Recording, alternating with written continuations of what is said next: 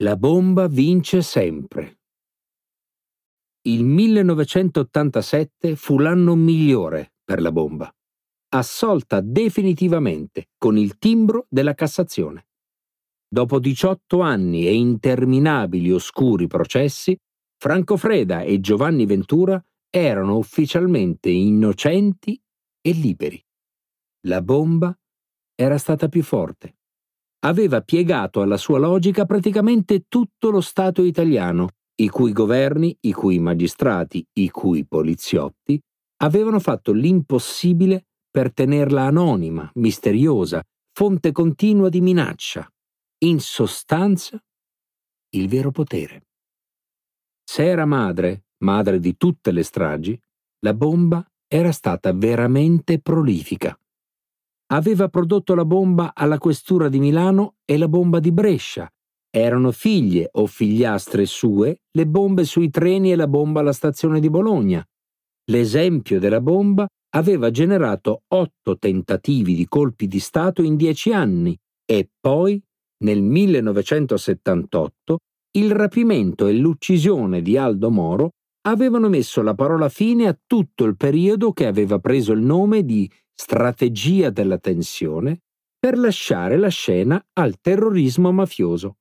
Insomma, la bomba, la piazza, la questura erano diventati un vecchio paesaggio italiano e noi italiani eravamo completamente stremati. Però, bisogna ammettere, lo Stato era stato bravo. I governi ne erano seguiti 23 a quello di Mariano Rumor nel dicembre del 1969, avevano coperto l'affare. Chi sapeva era stato zitto. Nessuno si era pentito. Non erano tempi di pentiti allora. Quelli colti con le mani nel sacco erano stati aiutati a espatriare, a rifarsi una vita, politici e generali allineavano le loro medaglie sforzandosi di somigliare sempre più alle maschere orrende, immobili e statiche dipinte da Enrico Bai. La magistratura, che aveva profuso le sue energie tra Milano, Catanzaro, Bari, Roma, Brescia, Venezia, Padova, Treviso, impiegando decine di pubblici ministeri e centinaia di investigatori, non era riuscita neppure a stabilire con certezza che tipo di timer era stato usato per far detonare la bomba di Piazza Fontana. E a quest'ultimo dubbio, a questa angosciante mancanza di certezza, si attaccò la Corte di Cassazione per motivare le assoluzioni. Non siamo del tutto sicuri che i timer usati per la bomba di Piazza Fontana siano gli stessi che Franco Freda aveva ordinato personalmente alla ditta di Bologna a firmare l'assoluzione il supremo giudice Corrado Carnevale, la massima espressione del diritto. L'uomo che appena cinque anni dopo, a proposito dell'uccisione di Giovanni Falcone, in un attentato che faceva impallidire Piazza Fontana e Bologna, commentava con l'avvocato Giovanni Aricò l'8 marzo 1994 Sono convinto che la mafia abbia voluto uccidere anche la moglie di Falcone che stava alla prima sezione penale della Corte d'Appello di Palermo per farle fare i processi che le interessavano, per fregare qualche mafioso. La citazione proviene da un articolo di Repubblica del 21 gennaio 1995 di Giuseppe D'Avanzo. Questi erano i tempi. Allora nessuno aveva ben chiaro come funzionasse la baracca in Italia, che cos'era il potere, il potere italiano, a quei tempi, era la democrazia cristiana che dominava la vita politica ed economica del paese. Ma anche questa, in realtà, non era il potere assoluto. C'era qualcosa accanto. Per esempio i poteri forti, che poi erano i grandi gruppi industriali. Poi c'erano i poteri occulti, e qui davvero si entrava in un terreno inesplorato la massoneria, la mafia siciliana, la curia vaticana. Poi c'era la CIA. L'Italia, come si sapeva, era un paese a sovranità limitata per vecchi patti e scelte di campo fatti ai tempi della Seconda Guerra Mondiale, e la CIA era in grado di fare quel che voleva. e quel che voleva era semplicemente di tenere fuori i comunisti dal governo, al contrario di Aldo Moro che invece ce li voleva portare dentro. Poi c'erano i servizi, quelli buoni e quelli deviati, che si occupavano del petrolio dell'ENI, di una possibile invasione dell'Unione Sovietica, di fare patti con il terrorismo palestinese. Poi c'erano il SID, il SISMI, il SISDE, i SIOS, gli affari riservati. Tutto questo era lo Stato e la bomba era nata al loro interno. Le parole di allora erano omissis, segreto di Stato, avocazione, maggioranza silenziosa. Nessuno, a dire la verità, sapeva che cosa stava succedendo. Nel 1981, due giovani magistrati, Gerardo Colombo e Giuliano Turone, facendo bene attenzione a non avvisare i loro superiori, si presentarono all'improvviso negli uffici di una fabbrica di materassi di Arezzo e scoprirono, loro per primi allibiti, la famosa P2, una loggia massonica segreta comandata da un vecchio fascista ricattatore, tale Licio Gelli, che era una specie di superpotere, al di sopra di tutti i poteri. Erano iscritti centinaia di generali, magistrati, uomini politici, industriali, finanzieri, banchieri. C'erano praticamente tutti i vertici dei servizi segreti si scoprì che Gelli era a conoscenza di molti segreti e che era stato al centro di tante trame. Maneggiava soldi, giornali, bombe, aveva potere nella polizia, nell'arma dei carabinieri e nella guardia di finanza. Depistaggio. Un reato troppo recente. Oggi non solo la parola è entrata nel linguaggio comune, ma dal 2016 il depistaggio è stato introdotto nel codice penale nell'articolo 375 bis. Il pubblico ufficiale che falsa, omette, manipola è punito con 5 anni di carcere. Nel caso ciò avvenga in un processo per strage, la pena sale fino a 12 anni. Se ci fosse stato questo reato prima, dunque, per la strage di Piazza Fontana, decine se non centinaia di pubblici ufficiali avrebbero potuto fronteggiare l'idea di passare un lungo tempo in carcere. Strano che la definizione di quel tipo di reato sia arrivata solo adesso. La pratica del depistaggio è infatti comune nella storia giudiziaria italiana. E in Sicilia, dove le persone hanno una secolare consuetudine con le storture della giustizia, questa pratica è chiamata vestire il pupo, anzi, vestire un pupo, o impupazzare un pupo, o ancora fare l'opera dei pupi, nel senso di ordire una menzogna. Nella primavera del 2019, mentre sto ultimando questo libro, si sta svolgendo a Caltanissetta un processo per depistaggio. È una storia piuttosto spaventosa, ma ha perlomeno il merito di farci conoscere come vanno in Italia le cose di giustizia. Il suo esito forse riuscirà anche a farci ripensare quello che realmente successe intorno alla strage di Piazza Fontana. E questa dunque è la spaventosa storia. Il 19 luglio 1992, una domenica, una delle date in cui tutti quelli che erano in età della ragione ricordano dove erano, una bomba all'ingresso di un palazzo di dieci piani a Palermo uccise il giudice Paolo Borsellino e cinque agenti della sua scorta. La bomba, potentissima, era collocata in un'utilitaria parcheggiata davanti al portone ed era collegata al citofono dello stabile. Quando il giudice, attorniato dalla sua scorta che lo proteggeva come una testuggine romana, ammaccò il tasto Borsellino, la bomba scoppiò, probabilmente azionata da un telecomando. Se c'è una cosa che accomuna questo scoppio a quello del 12 dicembre in piazza Fontana, è che in ambedue i casi, per un lungo momento, è sembrato che la famosa Repubblica Italiana nata dalla Resistenza avesse finito i suoi giorni, cosa che in nessuno dei due casi, fortunatamente, avvenne. La strage di Palermo che seguiva di meno due mesi quella in cui morì Giovanni Falcone, era opera di Cosa Nostra che proprio Falcone e Borsellino avevano scoperto e colpito al cuore. Lo Stato era vittima, anche se dopo 27 anni si parla ancora di pezzi di Stato che erano d'accordo o al corrente o complici di quelle esplosioni. Ma comunque il caso venne risolto presto. Aveva fatto tutto uno sconosciuto ragazzo semi-analfabeta di nome Vincenzo Scarantino. Aveva rubato la macchina, l'aveva imbottita di tritolo, aveva trovato 15 complici, sconosciuti abitanti del suo misero quartiere, con cui organizzare l'attentato e l'aveva eseguito.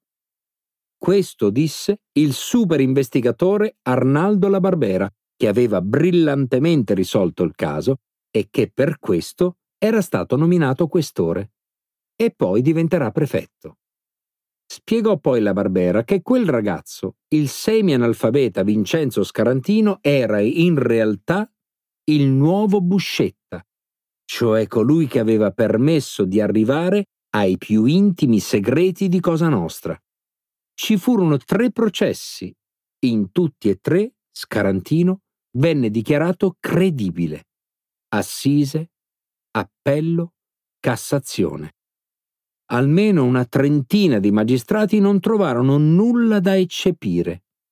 Dodici innocenti andarono a passare dieci anni della loro vita nelle celle del carcere di Pianosa in isolamento da 41 bis, trattati come super boss. Come sapete, nel 2008, ovvero 16 anni dopo la strage, si presentò uno degli artefici della strage, tale Gaspare Spatuzza, che smontò tutto l'edificio che poliziotti e magistrati avevano costruito. Era stato lui e aveva le prove. Magistrati e poliziotti, come si dice a Roma, abbozzarono l'opinione pubblica italiana fu del tutto indifferente alla storia. È il povero Scarantino, che raccontava di essere stato torturato, blandito, minacciato, picchiato, quando gli chiesero come spiegava tutto quello che gli era successo, rispose subito con la saggezza di chi è nato in un quartiere povero di Palermo fatto di mafia. Vestiru pupu. Come dire, fanno sempre così. Da dove viene questa espressione? Ho chiesto a un amico esperto e questa è la risposta.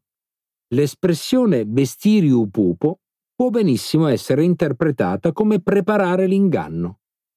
In effetti, arrivo a questa conclusione per due ragioni. I pupi dell'opera hanno una struttura uguale per tutti e anche dimensioni uguali, 90 cm al cimiero quello palermitano e 130 quello catanese. Poi diventano Rinaldo, Gano di Magonza o Uggero in base al vestimento che viene fatto. Solo Orlando rimane Orlando perché ha gli occhi strabici ed è quindi riconoscibile anche da nudo. Inoltre anche il termine fari l'opera dei pupi ha un significato di ordire una menzogna. Certe volte le vecchie leggende vengono in soccorso alla comprensione di fatti apparentemente inspiegabili. Nel caso di Vincenzo Scarantino, la questione in effetti non era semplice, perché il ragazzo aveva effettivamente avuto un ruolo nel furto della Fiat 126 che probabilmente era la stessa che venne riempita di tritolo e fatta esplodere sotto casa Borsellino. Ma sicuramente non fece null'altro. Era un pupo nudo. Il vicequestore La Barbera, il puparo, lo vestì e lo fece diventare un gano di Magonza. Che c'era di male? In verità, all'opinione pubblica italiana, alle forze politiche e alla magistratura, la vicenda interessava molto poco. Tutti volevano semplicemente un colpevole, come Valpreda, viene da pensare. Esatto, come Valpreda. E come lo vestirono bene i pupari a quel povero pupo. Questa incursione in altri tempi, altre terre, altra Italia rispetto a quella di Piazza Fontana mi viene però comoda per parlare di quello che avvenne nella calda estate del 1988. A luglio, il colonnello dei carabinieri Umberto Bonaventura, in forza al sismi, presenta al pubblico ministero Ferdinando Pomarici della Procura di Milano un caso che sicuramente gli piacerà. Leonardo Marino, ristoratore ambulante di 41 anni, una ventina di anni prima operaio e militante di lotta continua a Torino, si è autoaccusato di aver partecipato all'omicidio del commissario Luigi Calabresi. Ha rubato la macchina servita per l'azione, ha preso a bordo il killer del commissario, il suo amico Ovidio Bonpressi, e l'ha guidata sul posto. A organizzare tutto è stato Giorgio Pietro Stefani, numero due di lotta continua. A dargli l'ordine di uccidere è stato addirittura il leader di lotta continua, Adriano Sofri. Pomarici ha una vecchia collaborazione con il colonnello Bonaventura. Erano stati loro due a trovare dieci anni prima il famoso memoriale di Aldo Moro in un covo delle Brigate Rosse. Bonaventura, intuendo che era materiale scottante, fece sparire le carte, le fotocopiò e le mandò al suo superiore, il generale dalla Chiesa, che le fece avere di notte al presidente del Consiglio Andreotti. Una pessima storia, anche perché dieci anni dopo, nello stesso appartamento, fu ritrovato un altro malloppo di carte scritte da Moro dietro un termosifone coperto da un leggero pannello fissato con chiodini, pensa un po', e né Pomarici né Bonaventura seppero spiegare che cos'era successo. Pomarici spiccò i mandati di cattura che aprirono un travagliato caso politico giudiziario.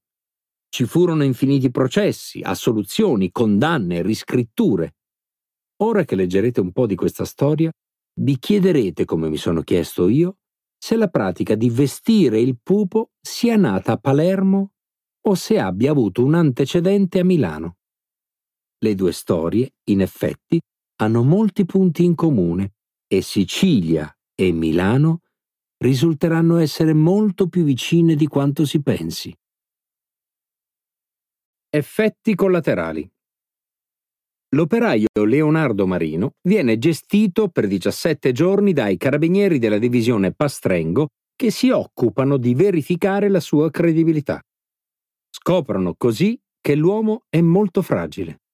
Conduce una vita triste, ha compiuto diverse piccole rapine, ha cercato di ottenere soldi raccontando ad altri che lui sa dell'omicidio calabresi. Leonardo Marino diventa un professionista del crimine, praticamente l'iniziatore del terrorismo di sinistra in Italia. Non solo ha preso parte all'omicidio calabresi, ma poi è stato un punto di riferimento molto ascoltato di chiunque, da lotta continua alle Brigate Rosse, volesse compiere attentati o azioni criminose, addirittura per 15 anni. Ma chi erano i capi politici? Chiede il colonnello. E Marino risponde, oltre a Sofri e Pietro Stefani, che gli hanno commissionato il delitto, dentro lotta continua a essere al corrente facenti parte dell'esecutivo, c'erano Paolo Brogi, Roberto Morini, Marco Boato e Mauro Rostagno. Il pubblico ministero Pomarici e il giudice istruttore Lombardi firmano per loro altrettanti avvisi di garanzia. Per Boato e Rostagno la notizia fa clamore. Marco Boato, all'epoca senatore per il gruppo federalista europeo ecologista, era noto, tra le altre cose, per aver condotto efficaci inchieste che avevano indicato le responsabilità criminali della divisione Pastrengo proprio nei primi anni 70. L'organizzazione dell'attentato di Peteano, un'attentata strage a Trento, la costruzione di falsi pentiti da usare contro la sinistra extraparlamentare. Riguardo a Mauro Rostagno, la questione è molto più torbida. Rostagno, sociologo della famosa Università di Trento, era stato uno dei leader più popolari del 68. Poi era diventato un seguace del guru indiano Bhagwan Sri Rajneesh, Osho, che aveva seguito con la famiglia in India e infine si era stabilito in provincia di Trapani dove gestiva con metodi laici una comunità per il recupero dei tossicodipendenti. Rostagno non era più sotto i riflettori e invece stava svolgendo il lavoro più pericoloso che si potesse immaginare. Alla guida di una piccola televisione locale aveva preso a parlare di mafia e di corruzione, a sfidare i potenti come nessuno aveva mai fatto prima di lui. Se ne parlava come di un possibile sindaco di Trapani. Rostagno capì subito che per lui quell'avviso di garanzia era una campana a morto. Volle assicurare ai suoi telespettatori che non era un terrorista. Chiese di essere interrogato subito, ma i giudici di Milano non gli diedero retta. Poi, il 26 settembre, venne ucciso.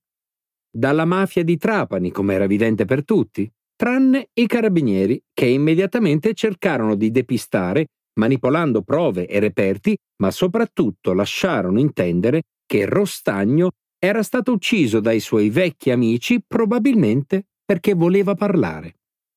L'anno scorso, alla fine di settembre 2018, i vecchi amici di Mauro Rostagno lo ricordarono alla facoltà di sociologia di Trento dove si era formato. Tra quelli che non si erano dimenticati di lui, il Presidente della Repubblica, Sergio Mattarella, che volle pubblicamente rammentare che venne ucciso dalla mafia e che era un uomo di grande talento. In quella occasione, a Trento, venne proiettata anche una delle sue ultime apparizioni televisive poco prima di essere ucciso. Rostagno disse Sono stato sbattuto in prima pagina, come si usa dire, a causa di una comunicazione giudiziaria per l'omicidio calabresi. Ad un mese dalla data della comunicazione non mi è noto di che cosa sono accusato, in base a che cosa, chi mi accusa. C'è tempo, non c'è fretta. Questa è la voce che mi arriva dal palazzo. Il giudice Pomarici, pubblico ministero, è in ferie. Bene, aspetterò. Ho imparato tante cose nella vita, anche ad aspettare. Ma intanto qualche spiritoso si è fatto strane idee sul mio conto, che vorrei subito dissipare.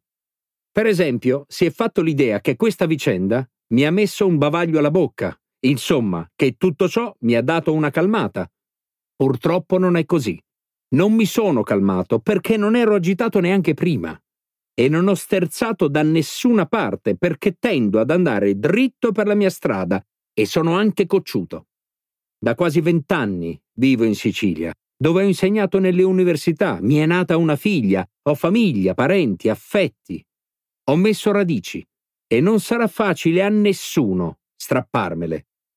Non sono di passaggio. Ho intenzione, se Dio m'assiste, di vedere nascere qui i miei nipotini e di finire di imbiancare la mia barba e i miei capelli sotto questo sole, in questa terra. Spero sarà fatta luce anche sull'assassinio di Calabresi e anche su quello dell'anarchico ferroviere Pinelli, che volò giù dal quarto piano di quella questura.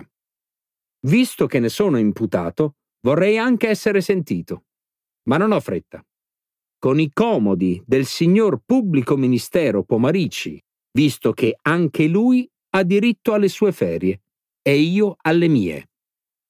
Qualcuno avrà avuto i suoi motivi per tirarmi dentro a questa sporca faccenda. Ho tutto il diritto di sapere chi e perché, po' farbacco. Ed anche di venirne fuori con totale restituzione dell'onore mio e quello di lotta continua che, seppur lontana, passata e chiusa, è una fetta della mia vita a cui non ho motivo alcuno di rinunciare.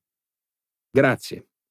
Spero solo che non mi tocchi il destino del mio amico Adriano Sofri, su cui il giudice ha scritto che non ci sono prove, ma anche che non ci saranno neppure in futuro, né si potranno trovare. Beh, allegria. Non avevano fretta a Milano, e a loro parve anzi che l'uccisione di Rostagno a Trapani confermasse la bontà del racconto di Marino. Anche se non lo misero mai per iscritto, lasciarono intendere di avere una prova non ostensibile Così la definì a chi scrive il dirigente del PCI Luciano Violante, che sosteneva tutto l'impianto di accusa. Se con Rostagno Marino aveva visto giusto, perché non credere anche al resto del suo racconto? Per esempio, Marino confessò, o fu indotto a farlo, che in 15 anni dal delitto calabresi non aveva mai cessato di tenere rapporti con il terrorismo per esempio, appena l'anno prima, nel 1987, era stato contattato da un esponente delle Brigate Rosse che gli aveva chiesto di partecipare a una grande rapina. E che rapina! Niente meno che la tragica rapina di Via dei Prati di Papa a Roma, un'operazione militare condotta dagli ultimi epigoni delle Brigate Rosse. Un comando di nove uomini assaltò un furgone postale, uccise due poliziotti di scorta e ne ferì un terzo, prima di fuggire con più di un miliardo di bottino. Furono tutti arrestati poco dopo. Chi la contattò? chiese il colonnello Bonaventura. Un vecchio compagno che conoscevo dai tempi di lotta continua, rispose Marino. Non so il suo cognome, ma lo chiamavamo Straccio. Straccio era il soprannome del notissimo Paolo Liguori fin dal tempo in cui faceva parte del gruppo situazionista degli Uccelli nel 68 romano. Aveva poi fatto il giornalista e dalla sinistra si era spostato a destra, prima direttore del settimanale di Comunione e Liberazione, Il Sabato, poi inviato per il giornale di Montanelli. I magistrati di Milano credettero che avesse una doppia vita e ordinarono ai carabinieri di seguirlo. L'arma dunque mise sotto attenzione la sua casa romana, lo seguì nelle sue vacanze in Grecia, lo fotografò quando tornò con il traghetto notò sicuramente la sua presenza a Trapani tra le circa 500 persone venute da fuori, vecchi amici e compagni dell'ucciso Mauro Rostagno e si convinse, di nuovo, che Marino aveva ragione. Per cui, in data 19 gennaio 1989, i carabinieri si presentarono a casa sua con un ordine di perquisizione. Erano piuttosto imbarazzati, ricorda Grazia Volo, già allora noto avvocato e compagna di Liguori. Per loro fortuna, sia Liguori sia Volo non si lasciarono intimidire. Il caso finì sulle prime pagine. Indro Montanelli, direttore del giornale, prese le difese del suo giornalista. L'avvocato Volo ottenne che si facesse subito un confronto. Fu piuttosto drammatico, Liguori, che vedeva Marino per la prima volta in vita sua, intimò al suo interlocutore di dire che non lo conosceva, altrimenti ti spacco la faccia subito. Marino disse non è lui. Eppure i carabinieri gli avevano mostrato le fotografie di straccio prima del confronto. Un po' come la storia di Valpreda e del tassista. La giustizia di fine secolo. La cosa finì lì? Non proprio. Nell'ottobre 1992, dopo due processi che avevano condannato i tre di lotta continua per l'omicidio calabresi, la Corte di Cassazione, vista la risonanza del caso giudiziario che stava appassionando l'Italia, si riunì a sezioni unite ed emise il suo verdetto. Dichiarò Leonardo Marino un test assolutamente non credibile, moralmente dubbio, accusatore senza fornire riscontri, mosso non certo da un pentimento, ma da un calcolo di convenienza. Cassò quindi la sentenza e ordinò un nuovo processo davanti alla Corte d'Appello di Milano. Per la Procura di Milano, allora sugli scudi per la saga di Mani Pulite, era sicuramente uno smacco. Ma non si diedero per vinti. Ripresentarono l'accusatore che era stato così clamorosamente bocciato ma questa volta, caso decisamente raro in un'aula di giustizia italiana, la giuria popolare mise in minoranza i giudici che avevano proposto di ricondannare tutti e quattro. E quindi si votò per alzata di mano e il verdetto fu di assoluzione per tutti e quattro. In pratica, la giuria popolare aveva seguito le indicazioni della Cassazione, cosa che avrebbero dovuto fare anche i giudici, e dichiarato l'accusatore non credibile. Ma siccome le sentenze bisogna poi scriverle, ecco la soluzione. Il giudice a latere scrisse una sentenza illogica in modo che la Cassazione la dichiarasse tale. È un vecchio escamotage che i magistrati usano, nell'ambiente si chiama la sentenza suicida. 300 pagine per spiegare che Marino era perfettamente credibile e cinque pagine finali per dire che, effettivamente, diversi testimoni avevano visto al volante della Fiat 125 una donna dai capelli biondi e lisci, mentre Marino, che non portava parrucche, aveva una vistosa capigliatura riccia che si chiamava all'epoca afro-cubana. La Cassazione disse Oibò, ma questa sentenza non sta in piedi. La Procura Generale di Milano si accodò e la Cassazione stabilì di fare un terzo processo di nuovo in Corte d'Appello. La cosa andrà avanti per anni, con un episodio piuttosto antipatico. Quando si arrivò finalmente a processo, vent'anni dopo la sua uccisione, nelle carte delle indagini venne fuori un appunto lasciato da un capitano dei carabinieri di Trapani che nel settembre 1992 aveva preso l'iniziativa di andare a Milano per sapere dai giudici del delitto calabresi se avevano qualcosa sul delitto Rostagno. Nell'appunto c'erano cose decisamente succose. Il capitano, si chiama Elio Dell'Anna, oggi è colonnello, aveva parlato con il giudice istruttore Antonio Lombardi che gli aveva confidato, a quattro occhi, che era convinto che Rostagno fosse stato ucciso dai suoi ex compagni per tappargli la bocca e che i giudici avevano una fonte segreta che confermava tutto ciò. Dell'Anna era poi passato dai colleghi della Pastrengo che gli avevano messo a disposizione il pentito Marino, il quale però non gli aveva detto niente di più. Una storia segreta? Mica tanto, perché avvennero altre due cose piuttosto odiose.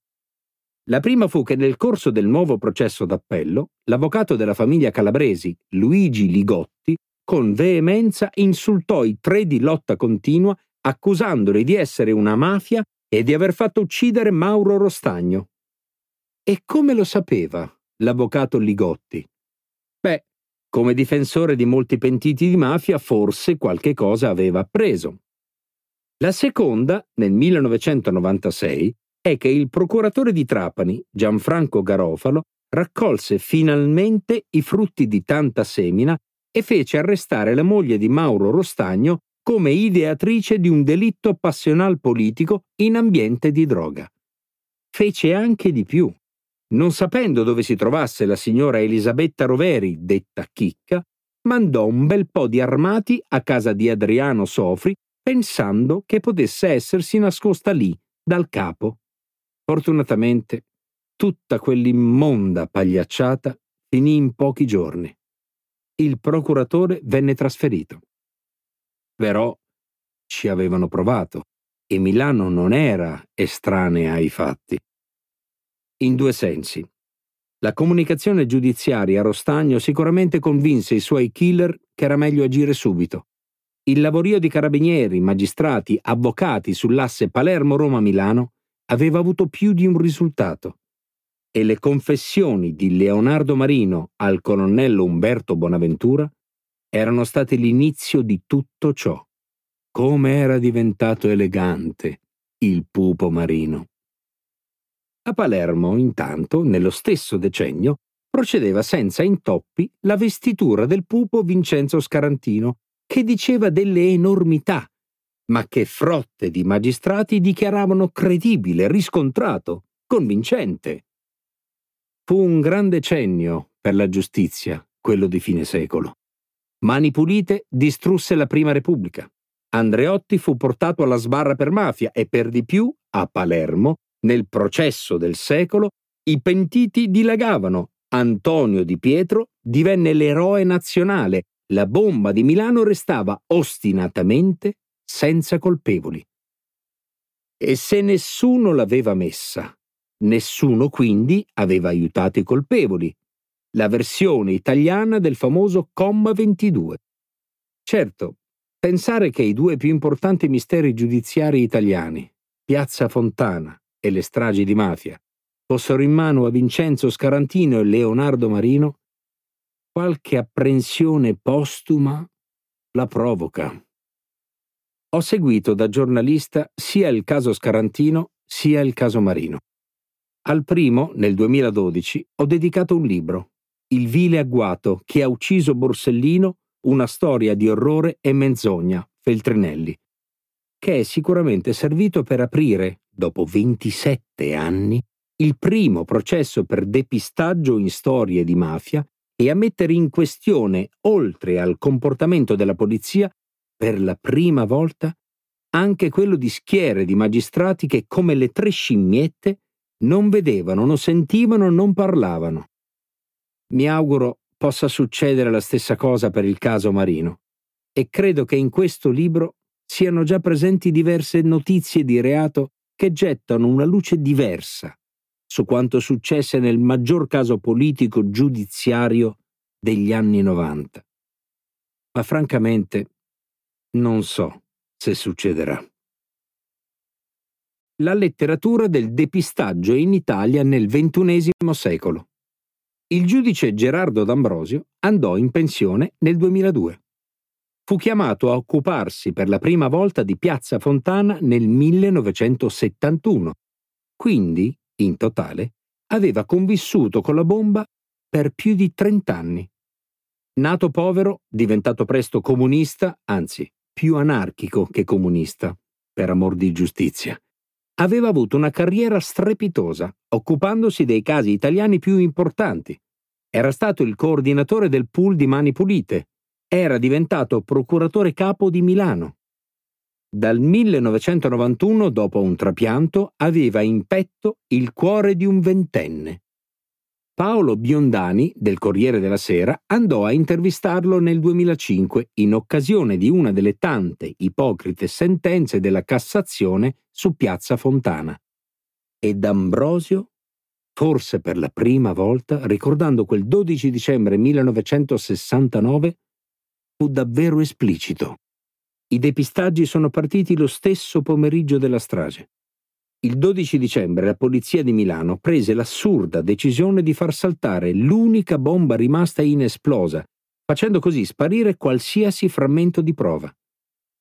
Ma l'inquinamento più grave fu l'arresto abusivo degli anarchici. Valpreda e Pinelli non c'entravano nulla con la strage.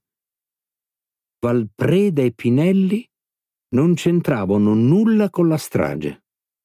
Non credo di averlo sentito dire mai fino a quel momento, perlomeno da nessun magistrato. Chissà quando se la fece quella convinzione il giudice d'Ambrosio. Se la fece subito? La maturò nel tempo? Era qualcosa che avrebbe potuto dire prima? Sono gli argomenti che ricorrono in questo libro. Ma un'altra cosa mi ha colpito. D'Ambrosio entra nei dettagli, parla a Biondani della bomba fatta brillare, del cordino fatto sparire, di come periti e poliziotti lo abbiano preso in giro per un anno sul funzionamento dei timer.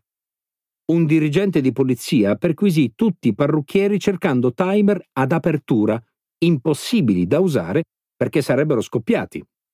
Quando capimmo che erano a deviazione, scoprimmo che Freda ne aveva comprati 50 con tanto di fattura.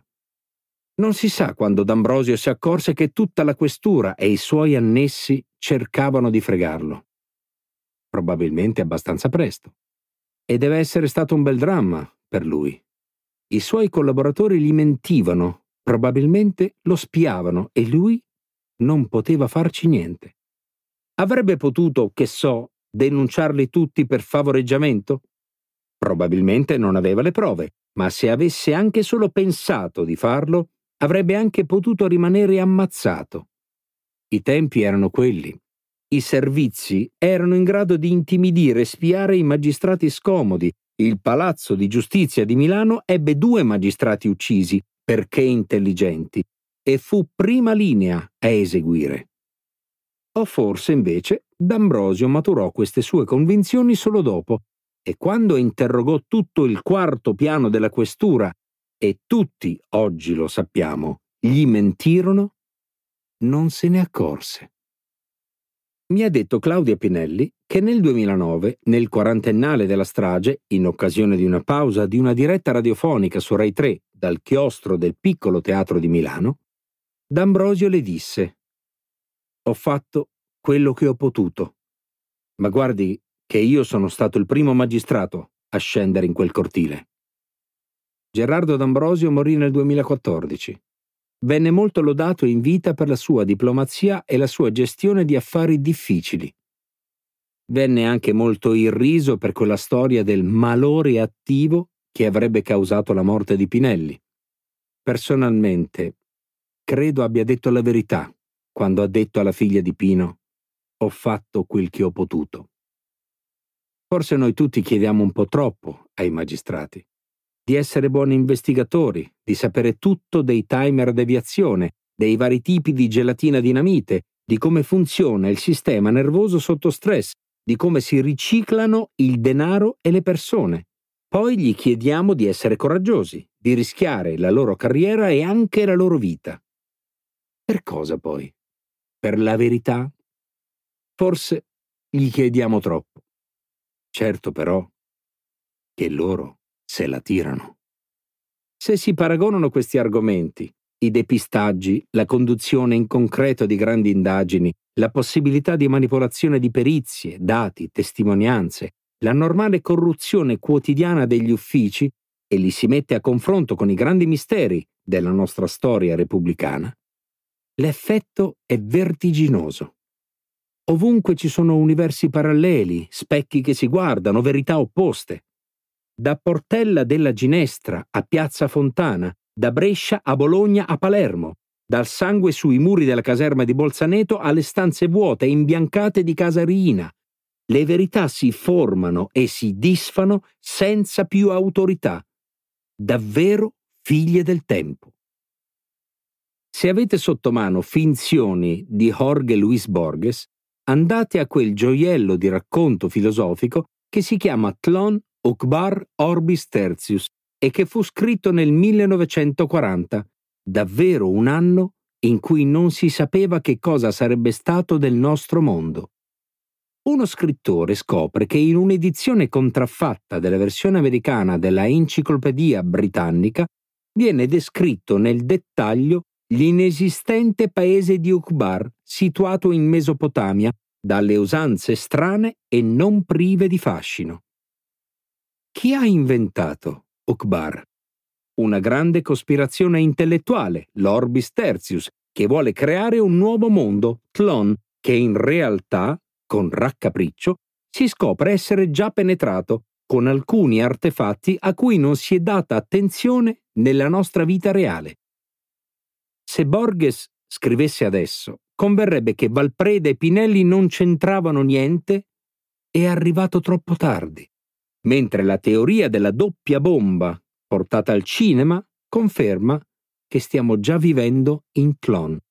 Se invece pensate che la verità possa ancora arrivare facendovi beffe della menzogna, un ottimo libro è Letteratura nazista in Sud America di Roberto Bolagno. Una pregiata, minuziosa antologia con tanto di biografie e bibliografia, critica letteraria, edizioni, di scrittori del Novecento che si sono ispirati a Hitler e hanno adattato il suo insegnamento alla realtà sudamericana. Naturalmente è tutto falso, ma è talmente falso che è quasi vero. E se non è successo ancora, succederà domani. Se qualcuno fosse geniale come Bolagno, potrebbe sperimentare un testo del genere sulle vicende italiane. O potrebbe scrivere un istruttivo manuale a uso di giovani magistrati, giovani periti, giovani carabinieri, giovani giornalisti, Istruzioni sulla manipolazione in Italia e su come pararsi il culo. Capitoli essenziali. Ruolo decisivo delle femmine nei delitti eccellenti siciliani. La manipolazione delle prove nella strage di Piazza Fontana e la distruzione dei reperti essenziali nel delitto calabresi. L'instupidimento dell'opinione pubblica e della magistratura nel caso dell'arresto di Irina, del falso scarantino, della trattativa. Il CSM e l'intimidazione della magistratura inquirente, in costante aggiornamento. Tecniche di soppressione di inquirenti scomodi nella seconda metà del Novecento.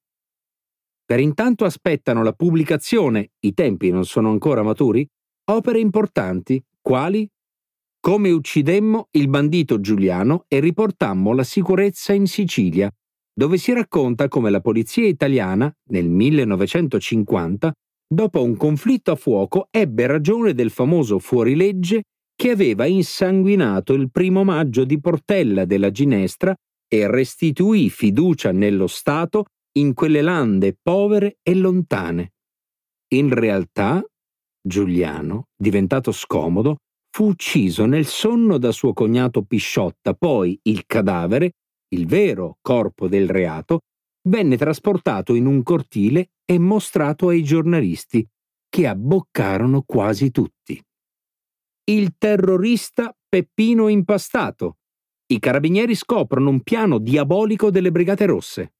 Nel giorno dell'uccisione di Moro, un attentato avrebbe sconvolto la circolazione dei treni in Sicilia, ma l'attentatore non se l'è sentita e si è suicidato.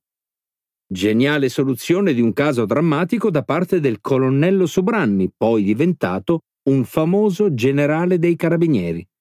Poi si scoprì che i carabinieri avevano nascosto le prove del delitto, un sasso insanguinato, e trasportato il cadavere di impastato, il corpo del reato, sui binari del treno per simulare il suo suicidio. Come si sa, soprattutto per merito del film I Cento Passi, Impastato fu ucciso da Cosa Nostra per pura coincidenza nel giorno in cui le BR uccisero Moro. Buona anche questa, vero? Ma quali fascisti? Il terrorismo palestinese dietro la strage alla stazione di Bologna. Il 13 gennaio 1981, in uno scompartimento di seconda classe del treno espresso 514 Taranto-Milano, fu scoperta una valigia che conteneva otto lattine piene di esplosivo, lo stesso esplosivo che sei mesi prima fece esplodere la stazione, un mitra MAB, un fucile automatico da caccia due biglietti aerei Milano-Monaco e Milano-Parigi. Ecco come i nostri servizi segreti sono arrivati a scoprire la pista palestinese e scagionare i due innocenti accusati della strage alla stazione di Bologna. In realtà, tutto fu organizzato dal Sismi, generale Musumeci e colonnello Belmonte sotto indicazione del venerabile Licio Gelli. È l'unico caso di depistaggio scoperto e sanzionato, ancorché con pene molto, molto basse. La lunga strada della concezione nazista del mondo nel palazzo del Viminale. L'agile trattato affronta una materia finora poco esplorata nei suoi riflessi operativi oltre che giuridici. Dall'influenza culturale di Franco Freda, Silvano Russomanno, Guido Giannettini ai tempi della guerra fredda alle teorie nazi-slaviste, sovraniste e identitarie propugnate dagli ideologi della Lega e accolte con favore ai tempi in cui il Ministero dell'Interno fu retto da Matteo Salvini. 15.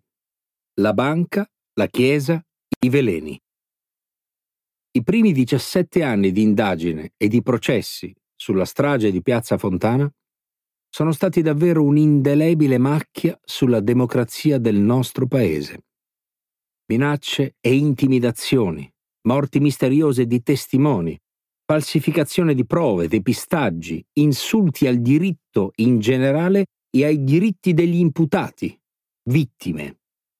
Era davvero impossibile un'altra via? O la strada era stata segnata fin dall'inizio? Gli storici non hanno raggiunto una verità, o piuttosto hanno dato molte interpretazioni diverse di quanto è accaduto. In genere queste si basano su un'idea. In Italia, perlomeno in quel periodo, il potere sia esso politico, economico o giudiziario non era quello che appariva nell'ufficialità della vita democratica. C'era un altro Stato, un doppio Stato, un potere occulto, al di sopra del governo, servizi segreti, magistratura un altro sistema di cui però nessuno conosceva veramente gli obiettivi né il funzionamento. Vagamente si intuiva che la cosa aveva a che fare con la collocazione geopolitica dell'Italia come si era venuta a creare alla fine della Seconda Guerra Mondiale. L'Italia non avrebbe dovuto in nessun caso diventare un paese comunista. In quest'ottica tutto era permesso e ben visto. La P2, Gladio, la mafia, i neonazisti, le bombe. Tutto ciò, secondo questa analisi, durò fino al 1989, quando cadde il muro di Berlino e l'Unione Sovietica si dissolse per diventare, peraltro, il paradiso del neoliberismo e della cleptocrazia. Se questo, con le sue mille nuance, era il grande quadro, la storia della bomba di Piazza Fontana è una pennellata che si è incrostata in mezzo a tante altre e ne ha coperte altrettante. Nel giugno scorso, in Piazza Fontana, il processo impossibile, a firma di Benedetta Tobagi, è stata pubblicata per la prima volta una storia giudiziaria della bomba. Vi si documentano gli inganni, le violazioni del diritto, il ratto operato subito da Roma, la vile remissione da Milano, l'assegnazione alla lontana Catanzaro, la distruzione di un'opposizione democratica nella magistratura, la dipendenza dal potere politico e a un certo punto si dedicano diverse pagine al ruolo avuto da un singolo avvocato che l'ha attraversato tutto e sarà anche in seguito un protagonista onnipresente in molti altri casi celebri. L'avvocato Odoardo Ascari, morto a 89 anni nel 2011. Personaggio di assoluto spessore. Modenese, sottotenente degli alpini in Russia, internato militare in un campo di concentramento tedesco, militante del Partito Liberale, fierissimo anticomunista disposto a tutto e associato al famoso Edgardo Sogno che fu accusato di aver promosso uno dei tanti golpe italiani degli anni 70, diventa presto un principe del foro, rispettato e temuto.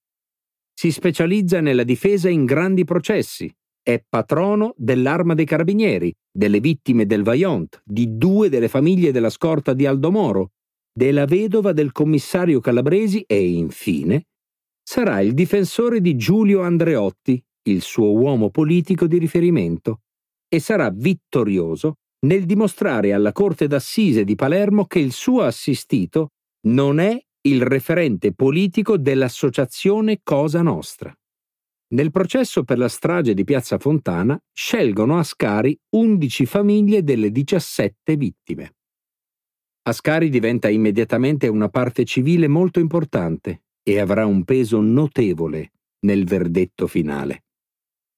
Come ha ricostruito Benedetta Tobagi, si deve principalmente a lui se per 17 anni la pista anarchica e la pista nera sono rimaste innaturalmente unite in un unico procedimento. La questione era fondamentale. Ascari voleva che fosse provata la pista anarchica, ma questa cominciò a vacillare pesantemente già nel 1971. Se i due filoni fossero stati separati in due processi diversi, facilmente la pista anarchica sarebbe stata riconosciuta infondata se non assurda.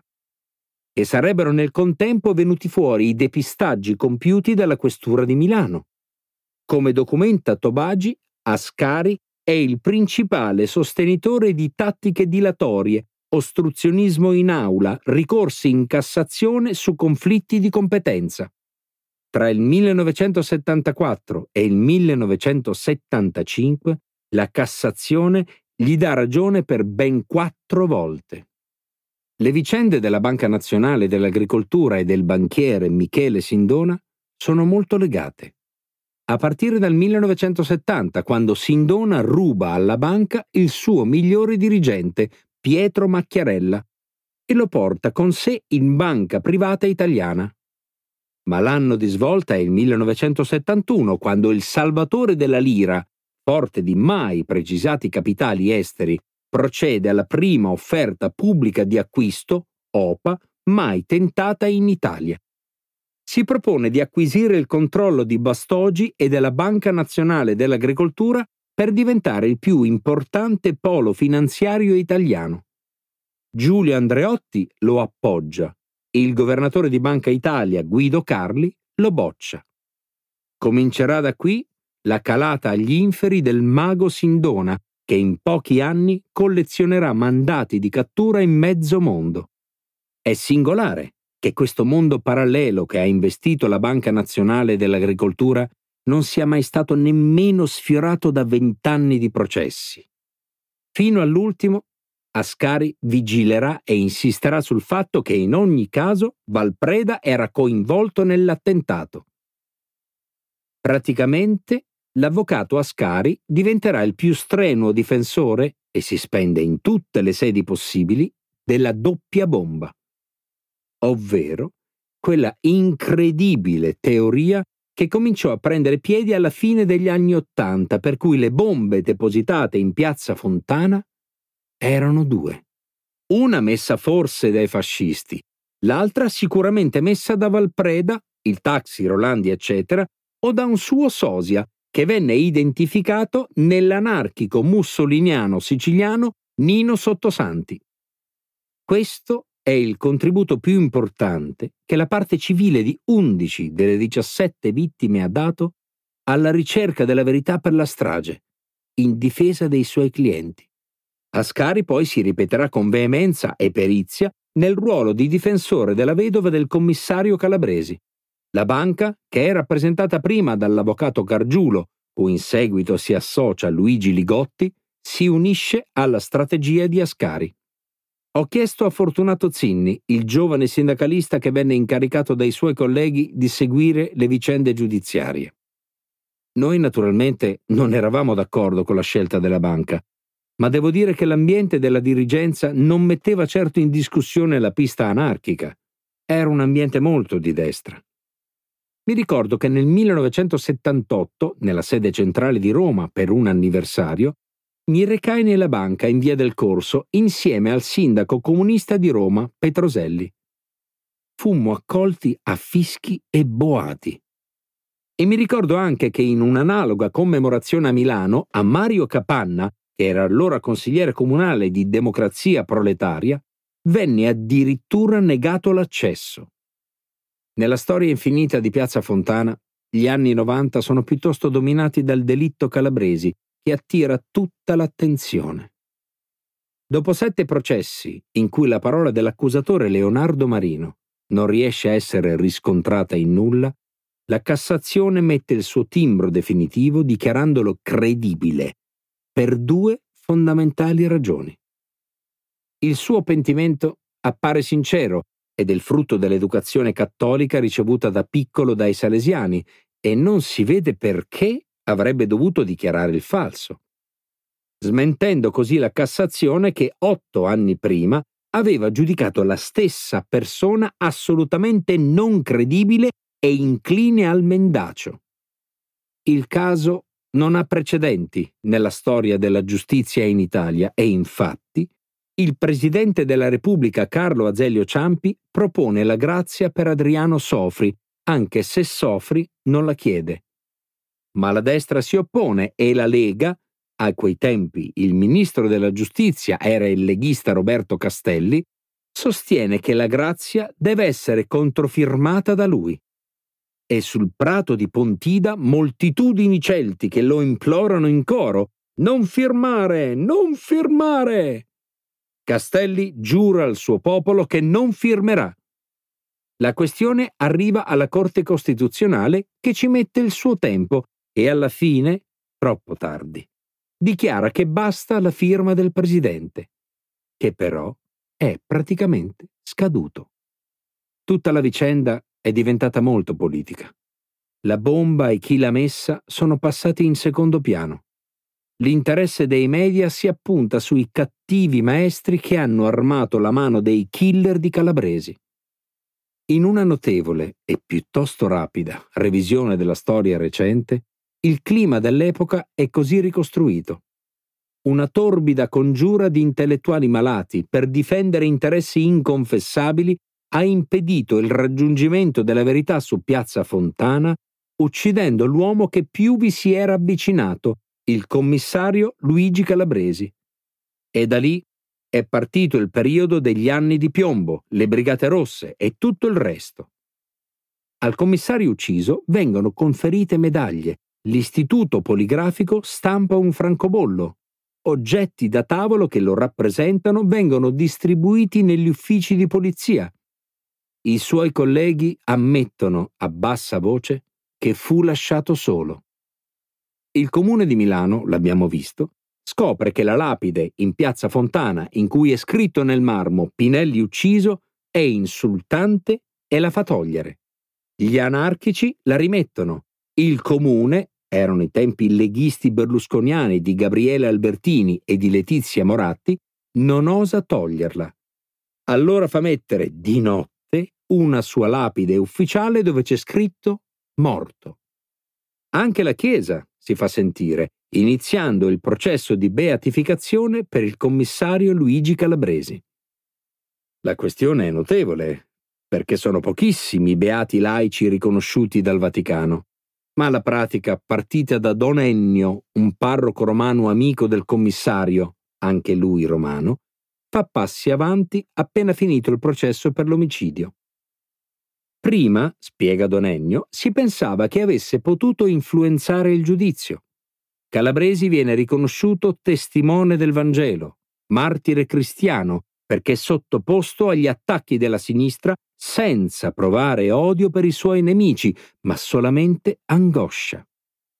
Nella causa di beatificazione, che riceve un primo via libera dal presidente della CEI, Camillo Ruini, si rivela inoltre che al commissario, nell'apice della campagna contro di lui, venne proposto da padre Virginio Rotondi il trasferimento a Roma all'ufficio di polizia del Quirinale, ma che Calabresi, poco prima di essere ucciso, rifiuta, dicendo Il mio posto è qui.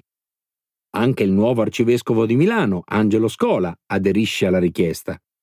E questa è una notizia importante, perché dal giorno della bomba in cui il cardinale Colombo scese nella banca distrutta, è la prima volta che la diocesi di Milano prende posizione sull'argomento. L'iter per la beatificazione comunque è ancora nella sua fase preliminare e Scola non è diventato papa, come molti pensavano. Ma all'inizio del secolo cambierà di nuovo le cose e nascerà una nuova ondata di inchieste giudiziarie, alcune delle quali clamorose. Molte cose, silenziosamente, sono successe. La prima è stata il ritrovamento dell'archivio degli affari riservati nel 1996, scoperta per gli studiosi sconvolgente.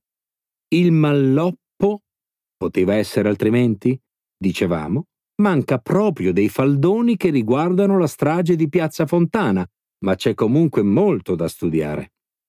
Da Londra, invece, ci vengono consegnati i verbali dell'archivio Mitrokin, uno sconosciuto funzionario sovietico che annotava tutte le spie italiane di Mosca e la storia ha a che fare con gli anni di piombo, la geopolitica, il Medio Oriente, le grandi trame degli anni 70.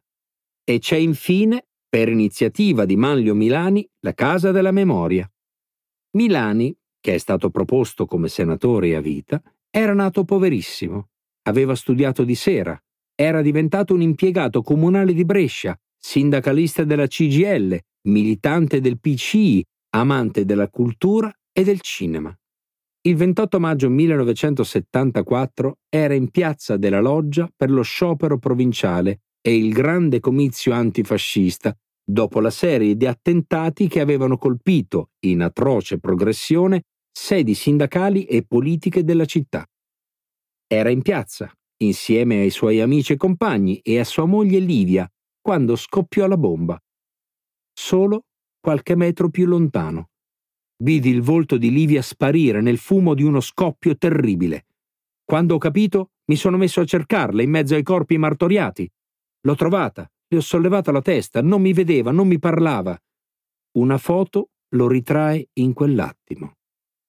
Di recente Milani ha detto a Walter Veltroni che fu una sorta di senso di colpa l'essersi occupato solo di sua moglie e non degli altri morti e feriti, a spingerlo a prendere le sue formidabili iniziative.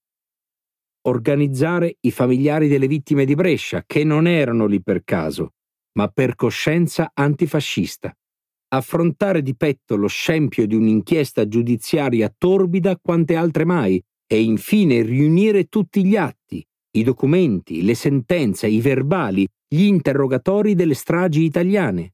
Milioni di pagine che la Casa della Memoria ha fatto digitalizzare, organizzare e indicizzare dai detenuti del carcere di Cremona. anche grazie a Milani, dopo 48, 48 anni, la strage di Brescia, almeno quella, ha trovato i suoi colpevoli. Ed erano, ovviamente, i fascisti di ordine nuovo, seguiti, protetti fin dall'inizio dal capitano dei carabinieri Francesco Delfino, che diventerà un famoso e discusso generale. Il grande archivio voluto da Manlio Milani ha fornito più notizie e più verità di 40 anni di indagini di polizia e magistratura. Ed ecco poi, da metà degli anni 90, comparire sulla scena un personaggio inaspettato. Si chiama Guido Salvini ed è giudice istruttore presso la Procura di Milano. Milanese, nato nel 1953, ci tiene a ricordare la sua antica militanza ai tempi del liceo Manzoni nel movimento socialista libertario, una via di mezzo tra la vecchia anarchia e i radicali, piccolo in viso tanto al mondo ben pensante quanto agli stalinisti del movimento studentesco e agli analoghi gruppi settari.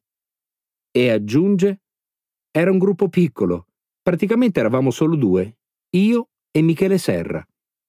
Gli inizi di Salvini sono piuttosto fulminanti. A una cena, per ricordare i vecchi tempi, alcuni commensali del giudice si lasciano andare a ricordi della loro militanza antifascista e fanno intendere di saperla lunga sull'omicidio del giovane missino Sergio Ramelli, avvenuto alla fine del terribile per morti e violenze di piazza aprile del 1975. Salvini li convoca al Palazzo di Giustizia e il gruppo confessa la propria partecipazione materiale all'omicidio.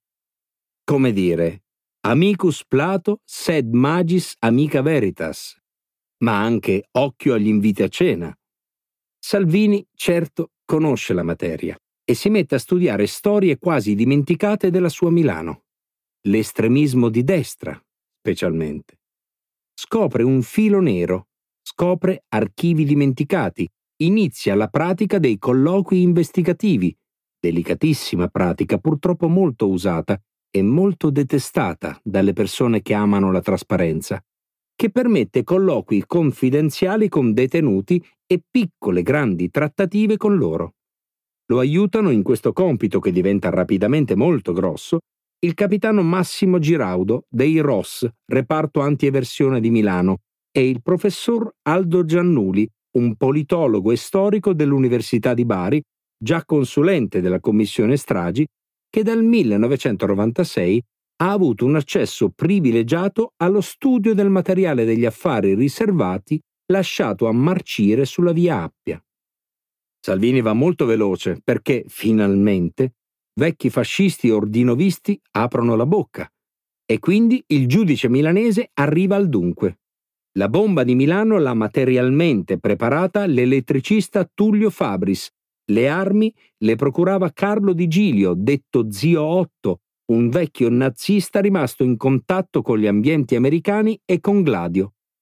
Le bombe del 25 aprile le collocò materialmente a Milano Freda e le bombe sui treni le mise il suo gruppo. Secondo la ricostruzione del giudice Salvini, la bomba di Milano l'avrebbe fisicamente portata nella banca, senza taxi, eh? Tale Delfo Zorzi, un nazista veneziano, da sempre protetto dal Viminale, emigrato in Giappone e lì diventato ricchissimo e soprattutto non soggetto a estradizione. L'altra mente del gruppo, oltre a Freda e Ventura, è il medico veneziano Carlo Maria Maggi.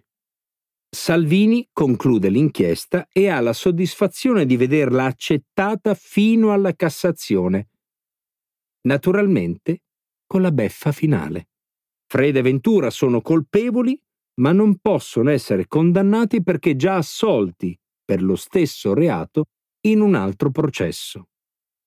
Il famoso ne bis in idem che tutte le pagliette italiane dai tempi di Cicerone conoscono. Zorzi viene assolto per mancanza di prove. Di Giglio ottiene la prescrizione del reato per il prevalere delle attenuanti riconosciuteli per il suo contributo alle indagini. Maggi viene assolto con sentenza definitiva dopo una condanna in primo grado all'ergastolo. L'inchiesta di Salvini ha molte novità dopo decenni di burocrazia depistatoria.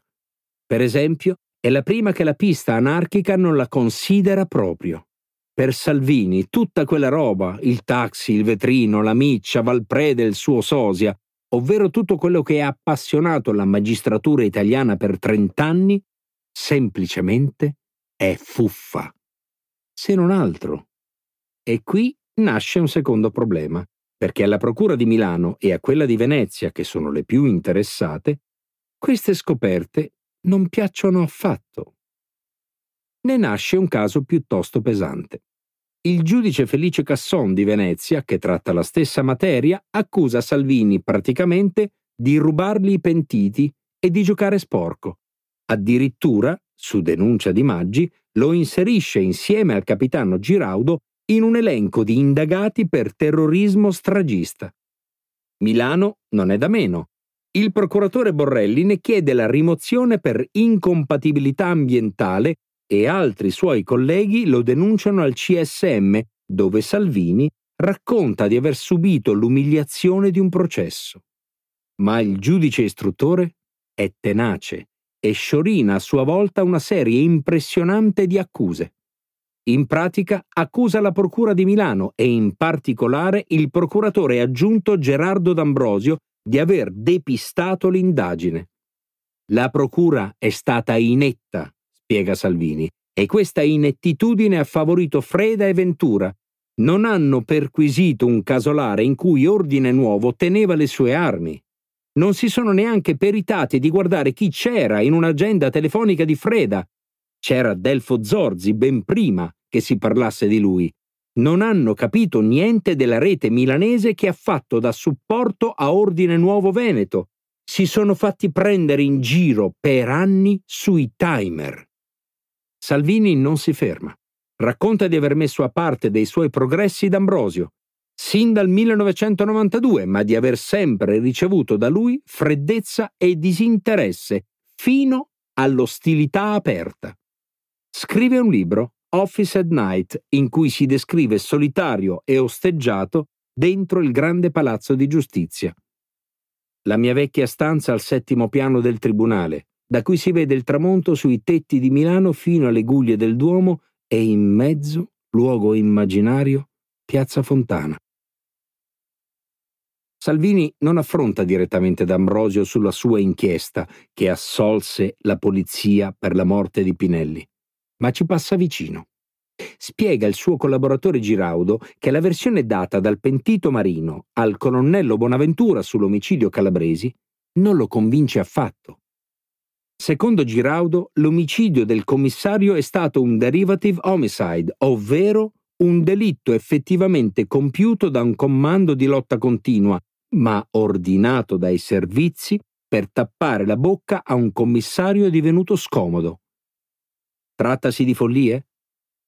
Giraudo, Salvini e Giannuli non hanno prove, se non aver trovato tra le carte degli affari riservati documentazione di una spia ai vertici di lotta continua, la Fonte Como, morta nel 1988. La Fonte Como, però, era attiva fino al 1971 e poi è sempre stata silente e l'omicidio è del 1972.